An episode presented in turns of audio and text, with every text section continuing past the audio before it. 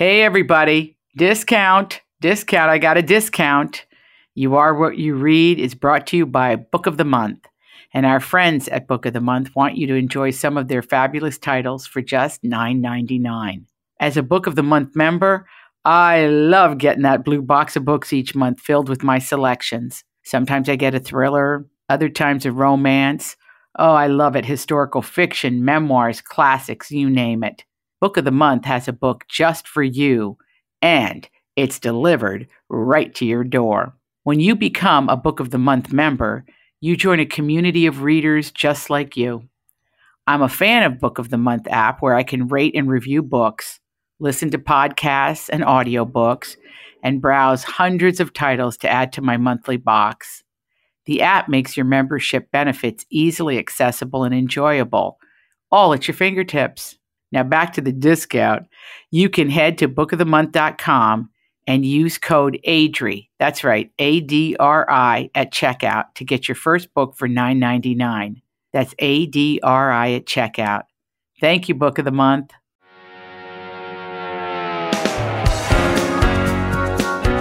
The magnificent Isabel Allende is an international sensation, and her writing is beloved around the world. She's the author of over 27 books, translated into 42 languages. Isabel has graced us with stories for decades, including, oh, these great books Violeta, A Long Petal of the Sea, The House of the Spirits, Of Love and Shadows, Eva Luna, and Paula. She was awarded the Chilean National Prize in Literature in 2010 the United States Presidential Medal of Freedom in 2014, and the PEN Center USA's Lifetime Achievement Award in 2016. In this week's conversation, and it's a doozy, we follow Isabel's journey from Peru to Chile to Venezuela to America, and we're going to revisit lots of family and many friends along the way. I was born in Peru, and they say that my gra- my my father, whom I don't remember at all because he left the family when I was three, would read to me. And he uh, wanted me to identify the paintings in an art book. So he would read about the, the painter and I would, at three, be able, he would say, for example, Vermeer, and I would go to the page where Vermeer was. That, that, according to my mother, was what my father would do with me. And he also wanted me to identify music. Of course, all that ended when we went back to Chile to live in my grandfather's house, where my mother was a charity case and uh, she was sick most of the time and didn't have time or inclination to read to us, but she would tell us stories at night. I had an uncle, Tio Paulo, and my uncle Paulo collected books. He stole books from public libraries and from his friends' houses, and he had a very large black coat with big pockets where he would steal the books.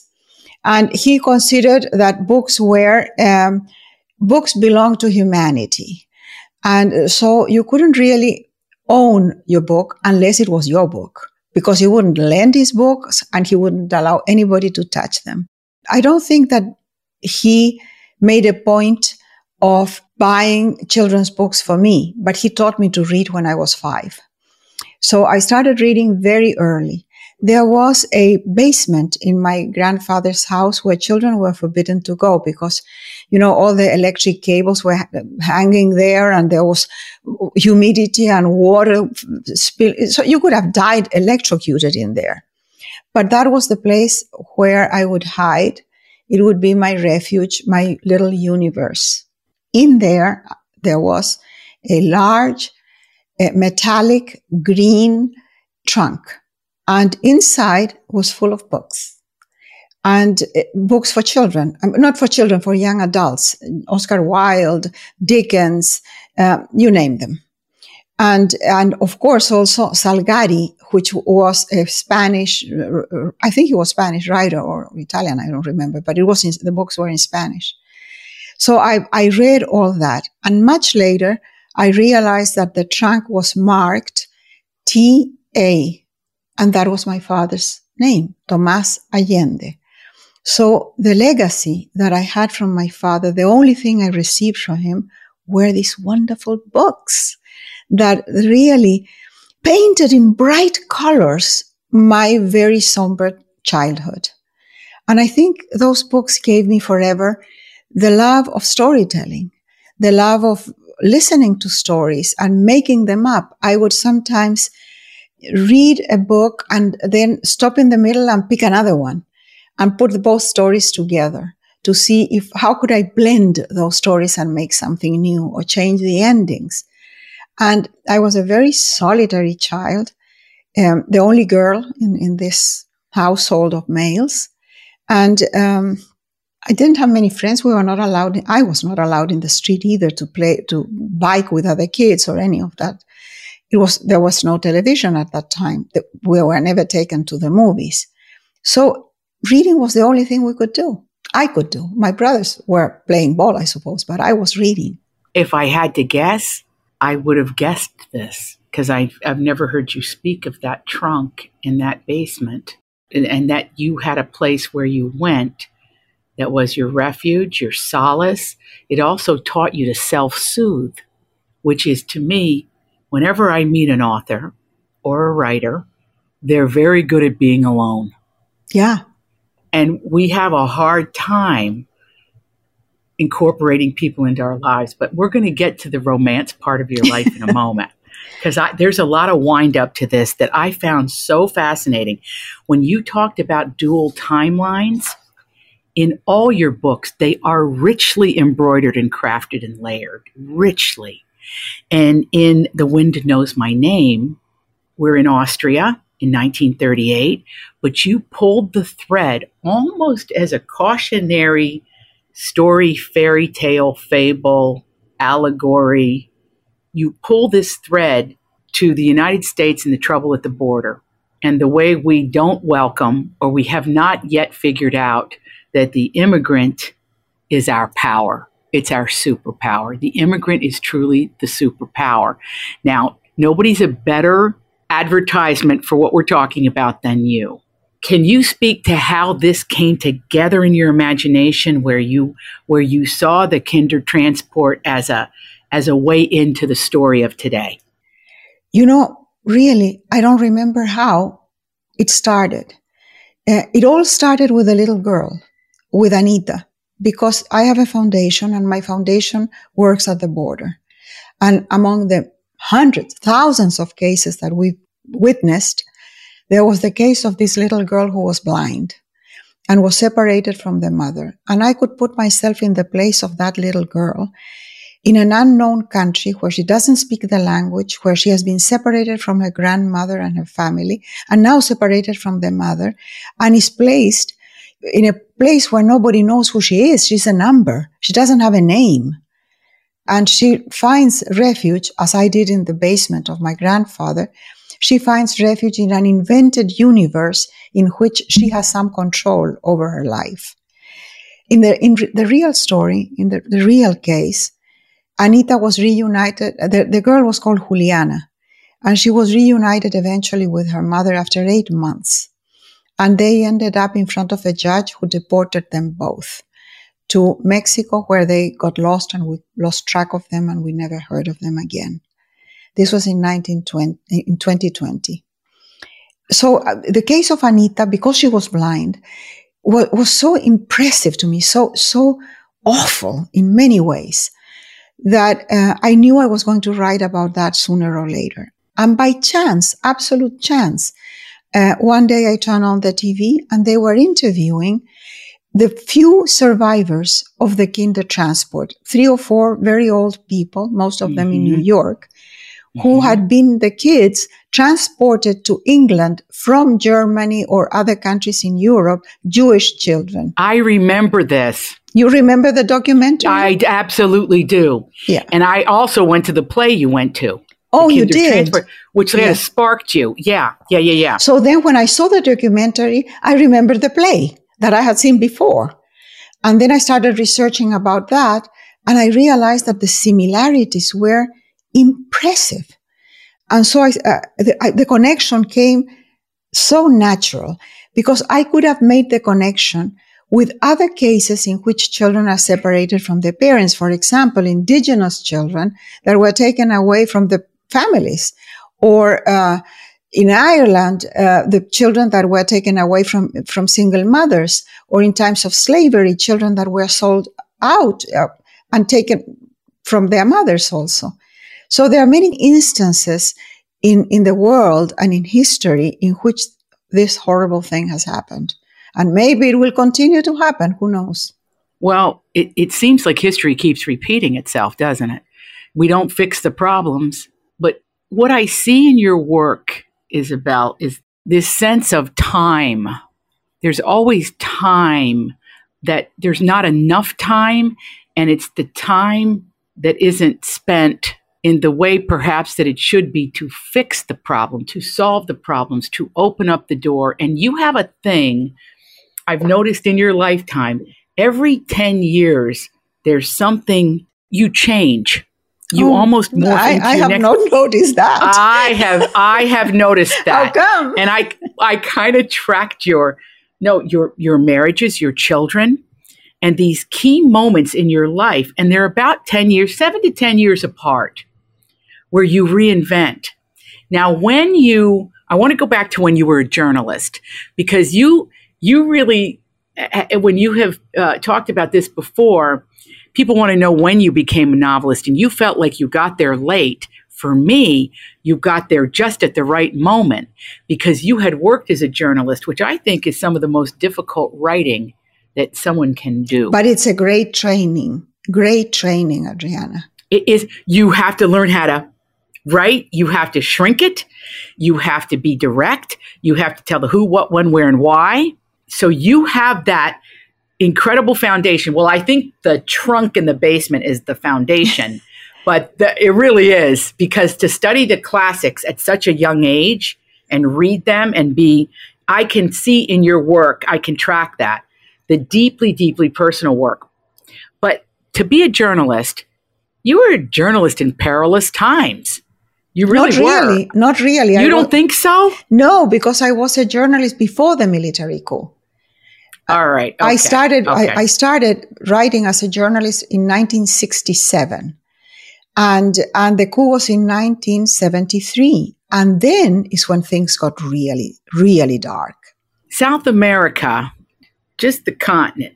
I try to have this conversation with people that can change things, and I always ask this question is it the political environments in these gorgeous countries with these gorgeous oceans and natural resources and indigenous people?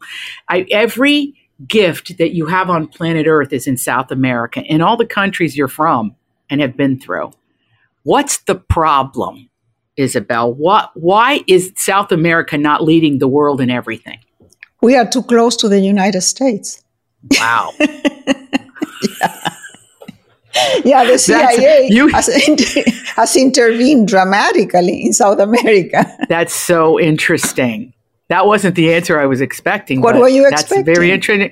Well, I thought that you were going to say that, you know, politically, well, you did say it if it's, you're saying the CIA, politically, the good people have not been able to get out from under these dictators. Well, politically, we have had a lot of upheaval and caudillos, uh, the, the chieftains that take over and the corrupt military and all that. And also the social classes, the form, the way the societies were formed since the times of the colony by the, by the Spanish and Portuguese empires, in which there was this class difference and the, and the ex- terrible exploitation of the indigenous people and the resources. All that leaves a lot of scars in, in, in, in the continent. And we have slowly evolved to get s- sort of free of the dictatorships, but it's very recent. Um, so there is a lot of that. But um, when you compare Latin America to any other place except probably Northern Europe, the problems that we have are similar in other places. They sort of Sure. look more uh, more striking, but they are similar. I mean, Oh, yes, what, yes. we we have horrible problems in the United States that are similar.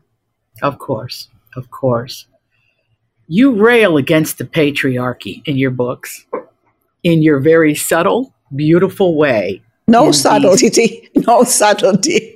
Just well, that's I think where the magical realism comes in, and the romance, and the great sex, and a woman empowered through her circumstances. I mean, you do it like nobody does it, Isabel, because you're really fighting the bigger notion here that why are women held back? Well, it's thousands and thousands of years of patriarchy.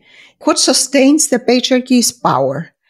And power is held by fear, by guilt, and by the, by weapons. And it's power of the strong men against the weak men and of every man against women. There's a war against women and against girls. Absolutely. And, and, there's a war. And if you look at history, the way women have been silenced, uh, the, the women exploited, dominated, uh, exterminated in some cases, held back in every possible way for fear that they will do better than men. And when they are given a chance, they do. And that is unforgivable. This is what I said to my daughter, Isabel. She, she couldn't understand it with, with, with boys. And I said, they want to win. That's all you need to know. Yeah. If you understand they want to win, and you just said it in a more beautiful way than I ever could.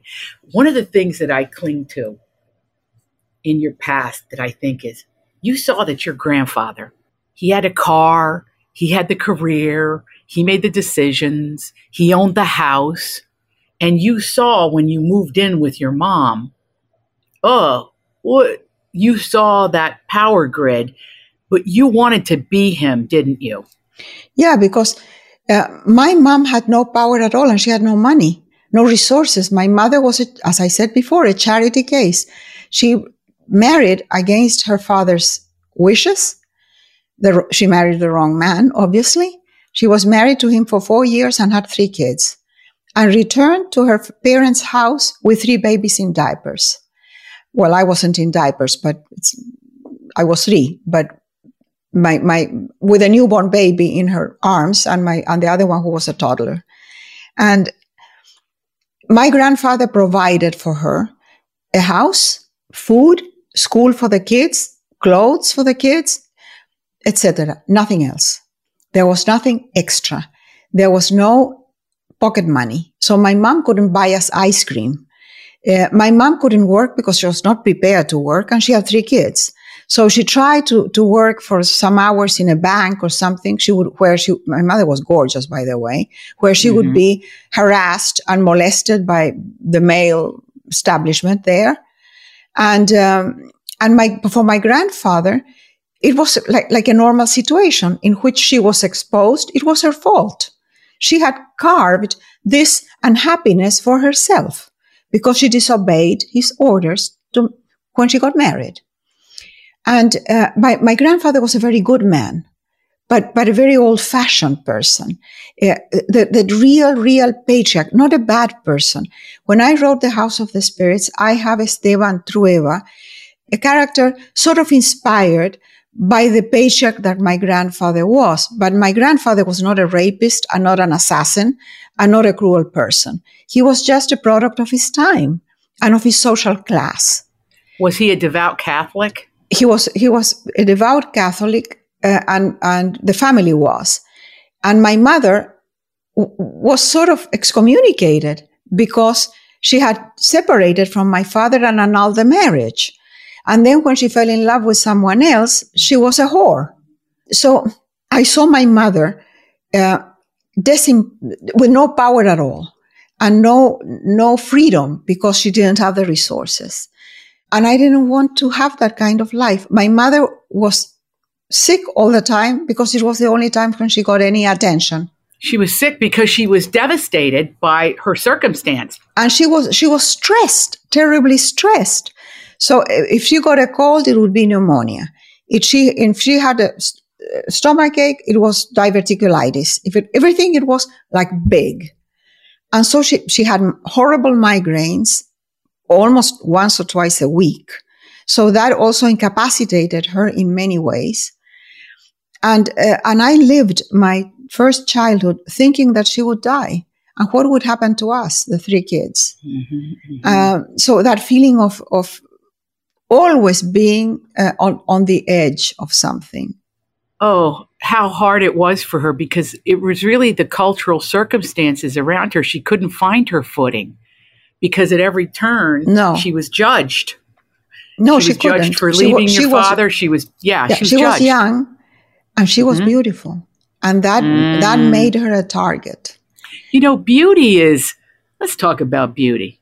Because I think you're one of the most beautiful women in the world. And Oh, usually please. authors, come on, yes, you that. are. Come on. I'm telling you, you are. I'm just going to say it. You are. it's my opinion. That's your I- opinion. I, am allowed to have it. And I, I noticed this, by the way, through the years, you know, when your books came out. Um, you were somebody to me that got better and better and better. And then I realized that you, you're in love again. You're in your third marriage, but you don't suffer fools when it comes to men. You were not going to repeat your mother's trajectory.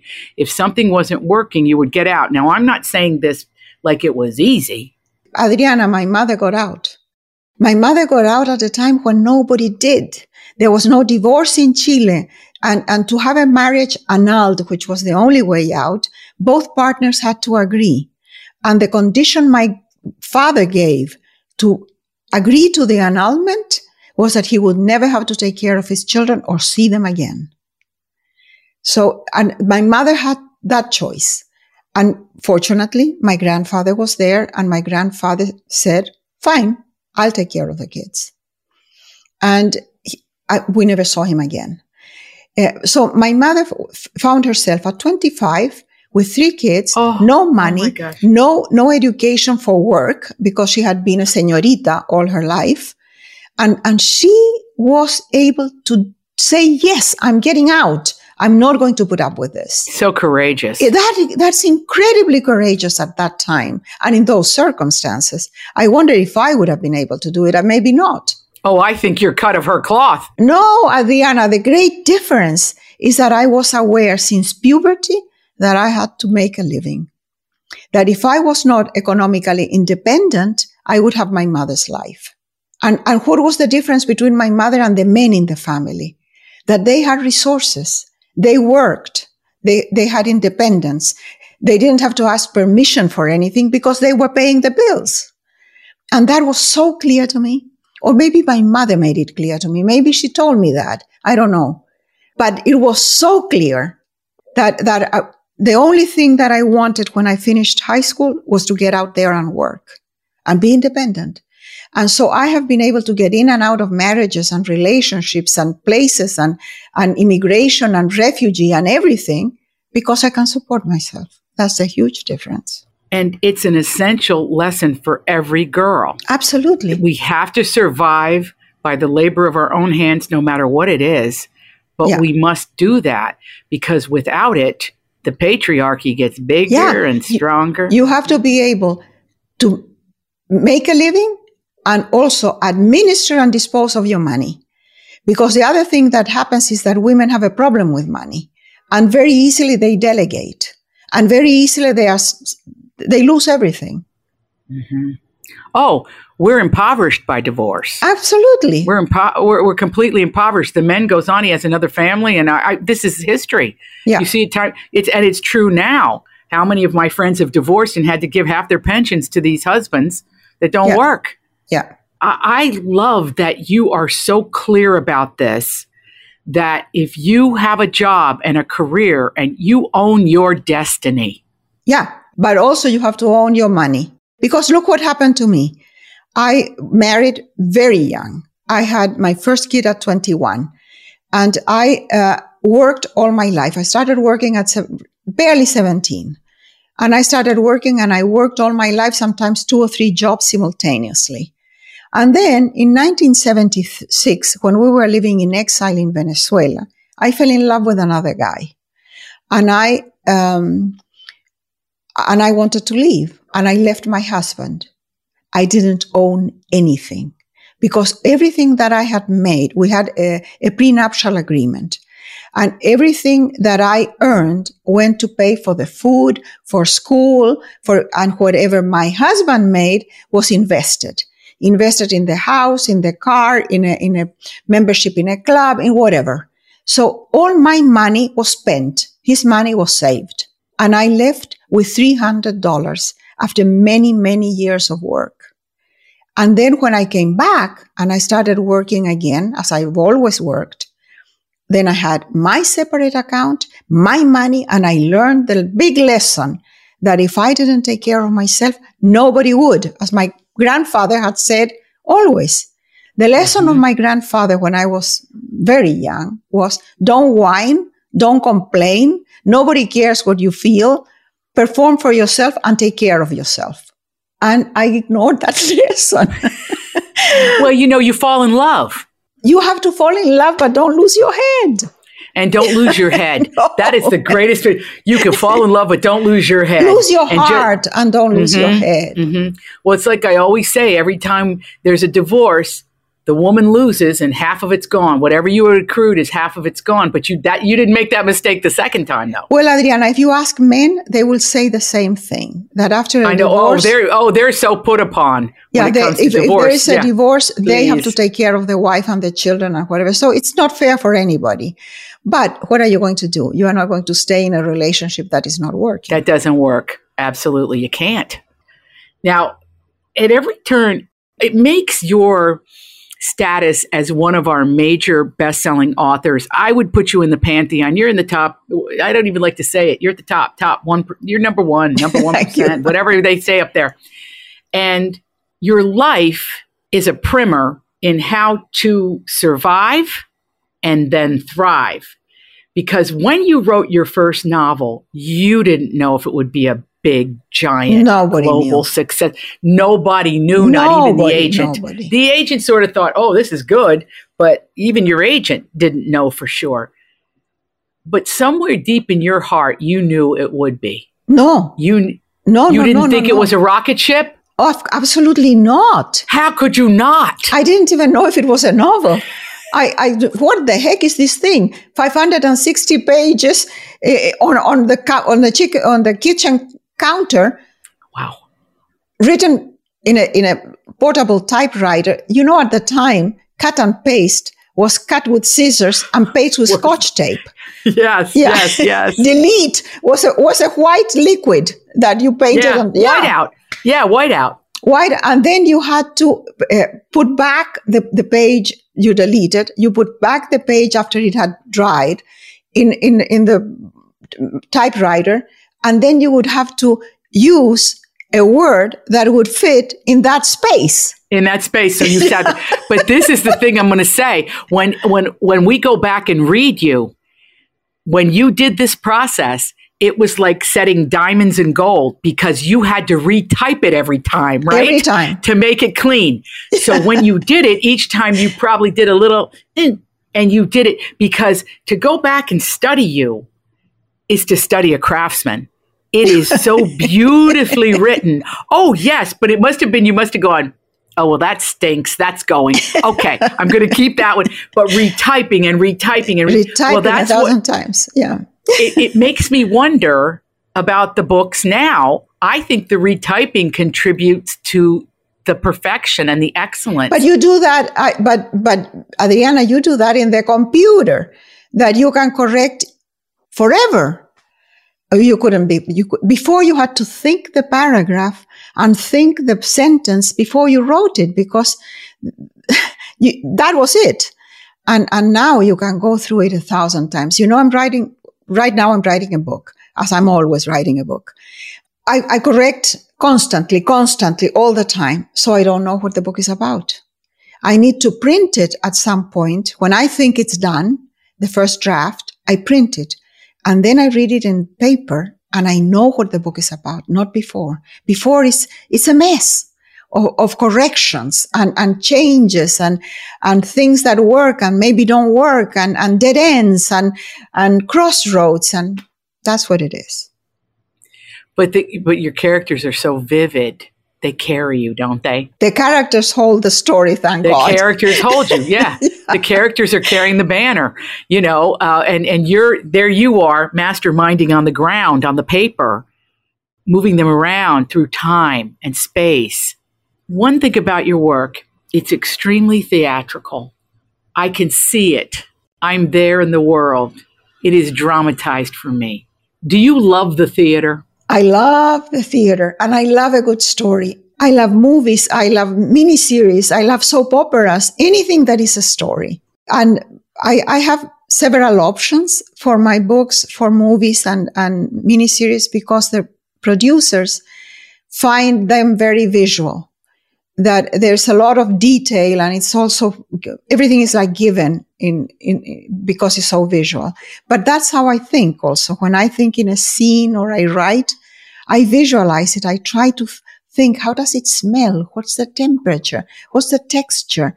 Uh, what's, what are the sounds? How does it really look? The, the shades of colors, all that is important to me to, to, to really visualize what's going on. Right now, I was writing about a battle and just imagine everything. Imagine the dead horses, the smell, the flies, the, all that is, is essential in the text. Essential to, to carry, to transport your reader into a world they've never been in before because it's there that they find themselves in the characters. That's what I love when I read. Mm-hmm. When I Me read, too. I want to be inside the head of the writer, living with those characters. What kind of books do you like? Well, yours. Thank you for starting. Okay, I, I like I, I love epics in scope.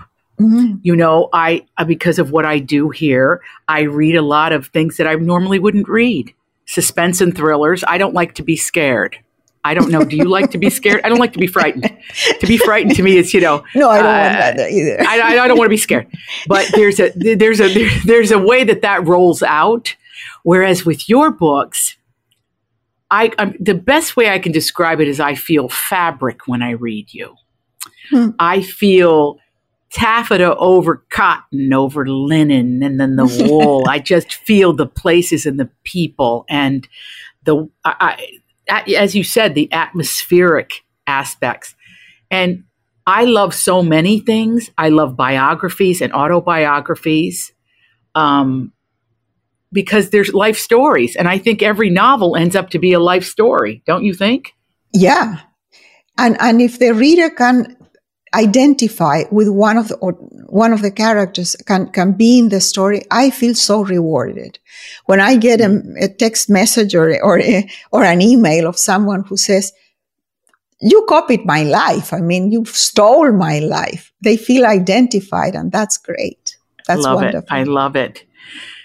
You have experienced every single kind of triumph on a global level and every heartache, grief, and pain. You've had it all. Your beautiful daughter, Paola. For me, this is this is such a personal, deeply personal story. She's gorgeous. Wasn't she lovely? Oh my God, she was so beautiful, so gorgeous. Do you believe you're going to see her again?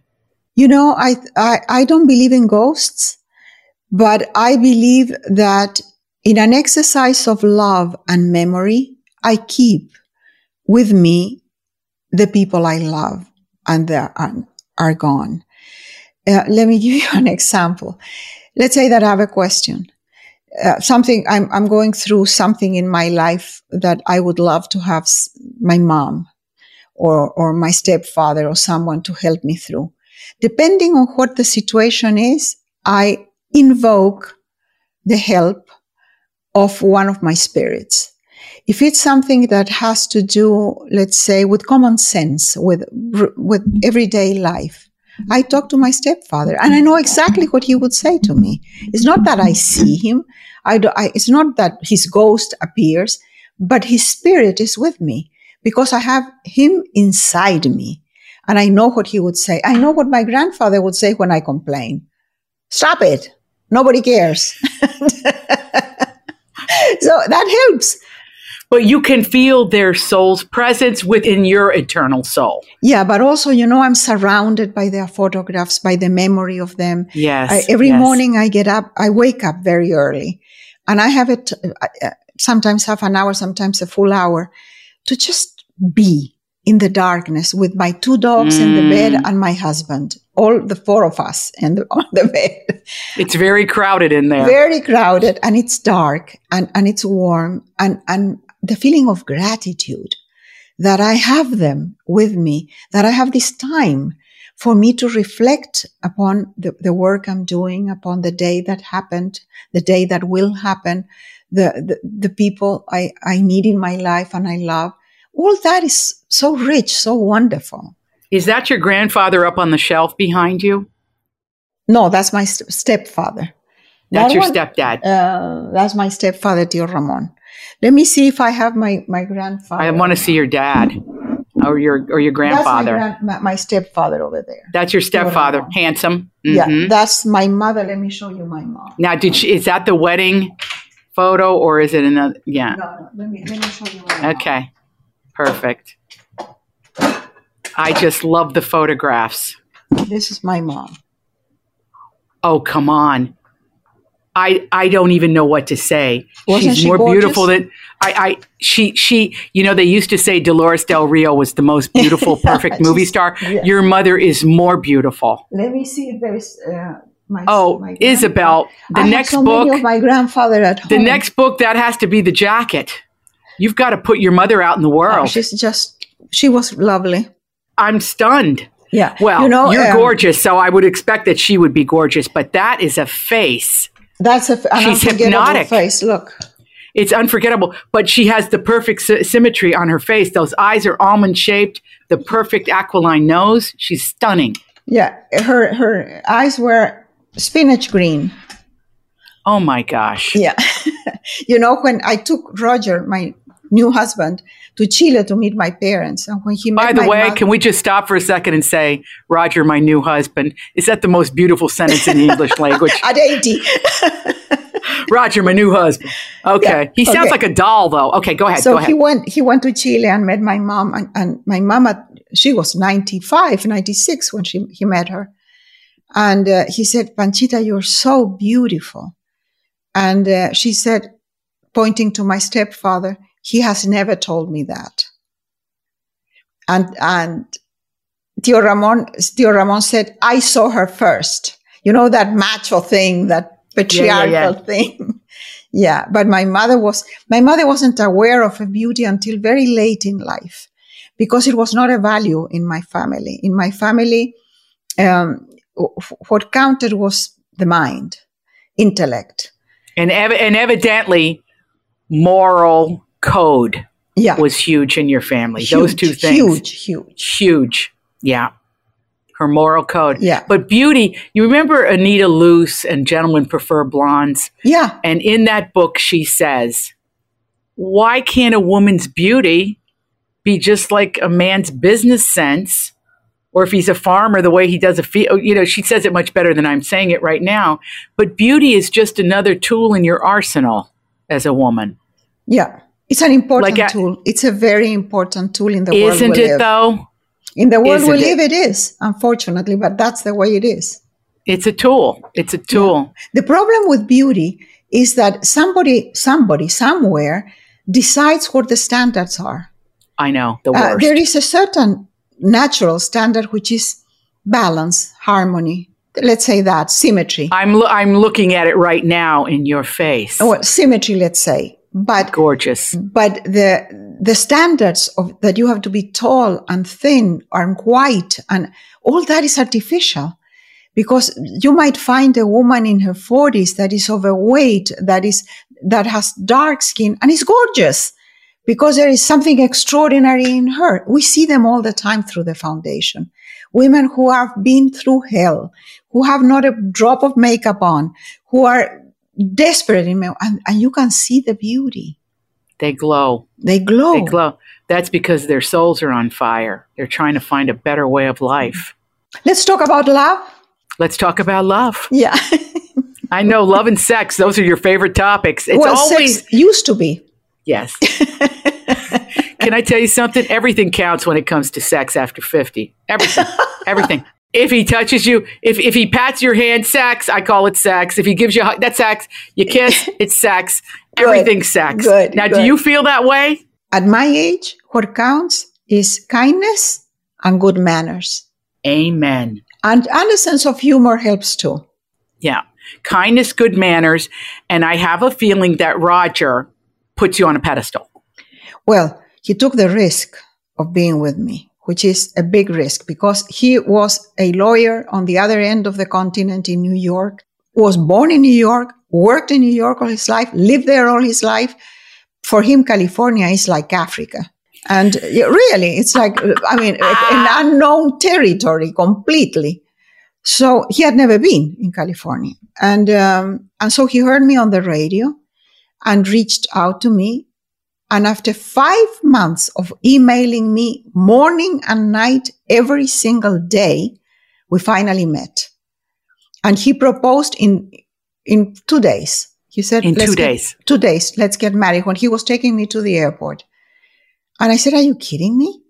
Why would he get, get married? We're not going to have babies or something. What are you talking about?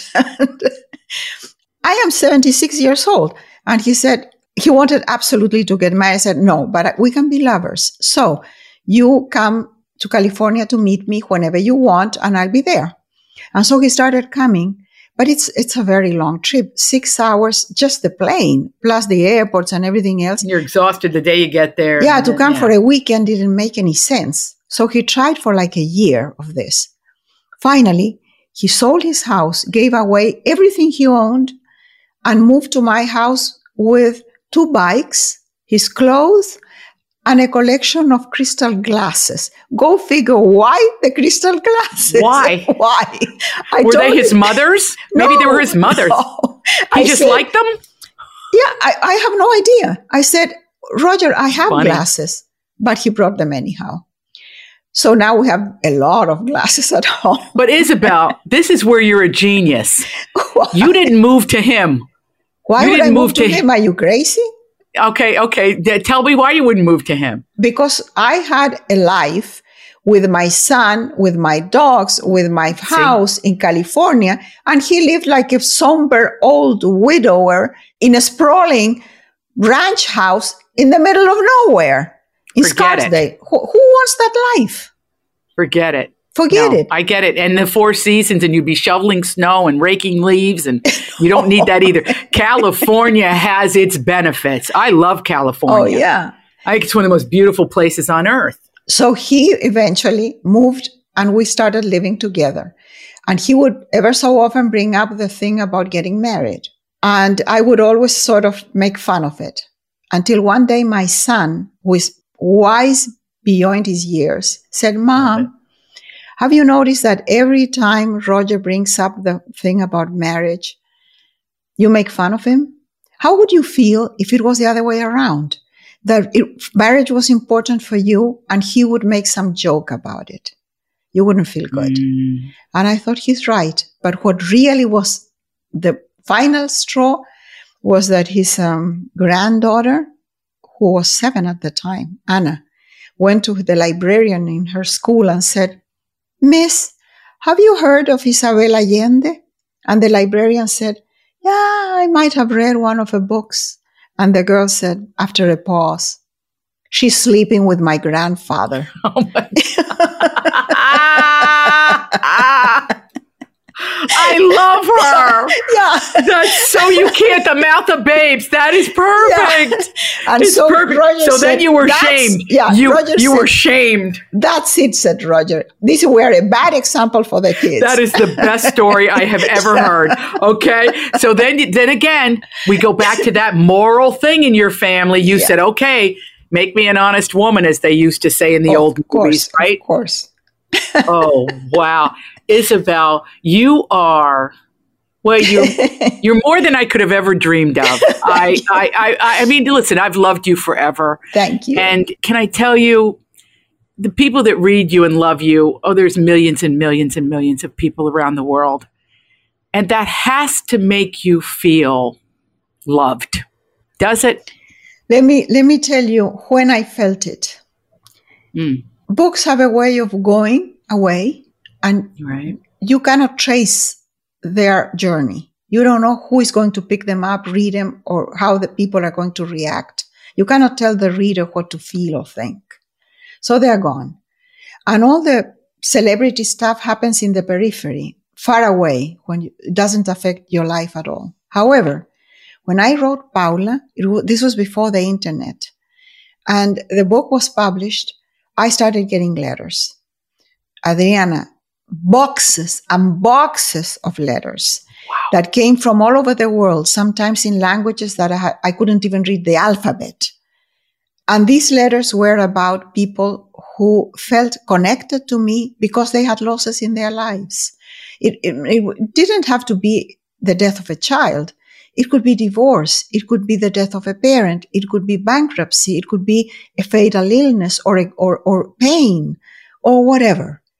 And then I realized finally for the first time that there were people out there reading my books oh. and connecting to me and, and were willing to find an address to, to mail a letter for me. Uh, these letters, some of them were so incredibly wonderful that some publishers in Europe published a collection of them, of the letters, because they were so extraordinary. I love that. So that's the moment when I felt that I was connected to, to the world, to a lot of people. And that is a fantastic feeling. Oh, it's all about connection, isn't connection. it? Connection. Even talking to you today, I feel infused. Yeah, it's a connection. Your, with your sense connection. of possibility. Oh, and your and, and Roger's granddaughter. That is hilarious. well, everybody is reading The Wind Knows My Name, but I, I I tell everybody to go back and read the entire canon because they're just they're gems they're all Thank jewels, you. Thank you. glittering jewels, and you are the greatest jewel of all. Thank you so and I am thrilled to meet you here. I'm thrilled to meet you here, and God bless you and many, many years of health and happiness. You deserve it. Thank you. Thank you very much. Thank you, Isabel Allende, for your humor, your wisdom, your courage, your moxie, and that spark that keeps us as readers entertained and enlightened. I had so much fun talking with Isabel. Now, a few updates before I go. If you liked this episode, please make sure you rate and review the podcast.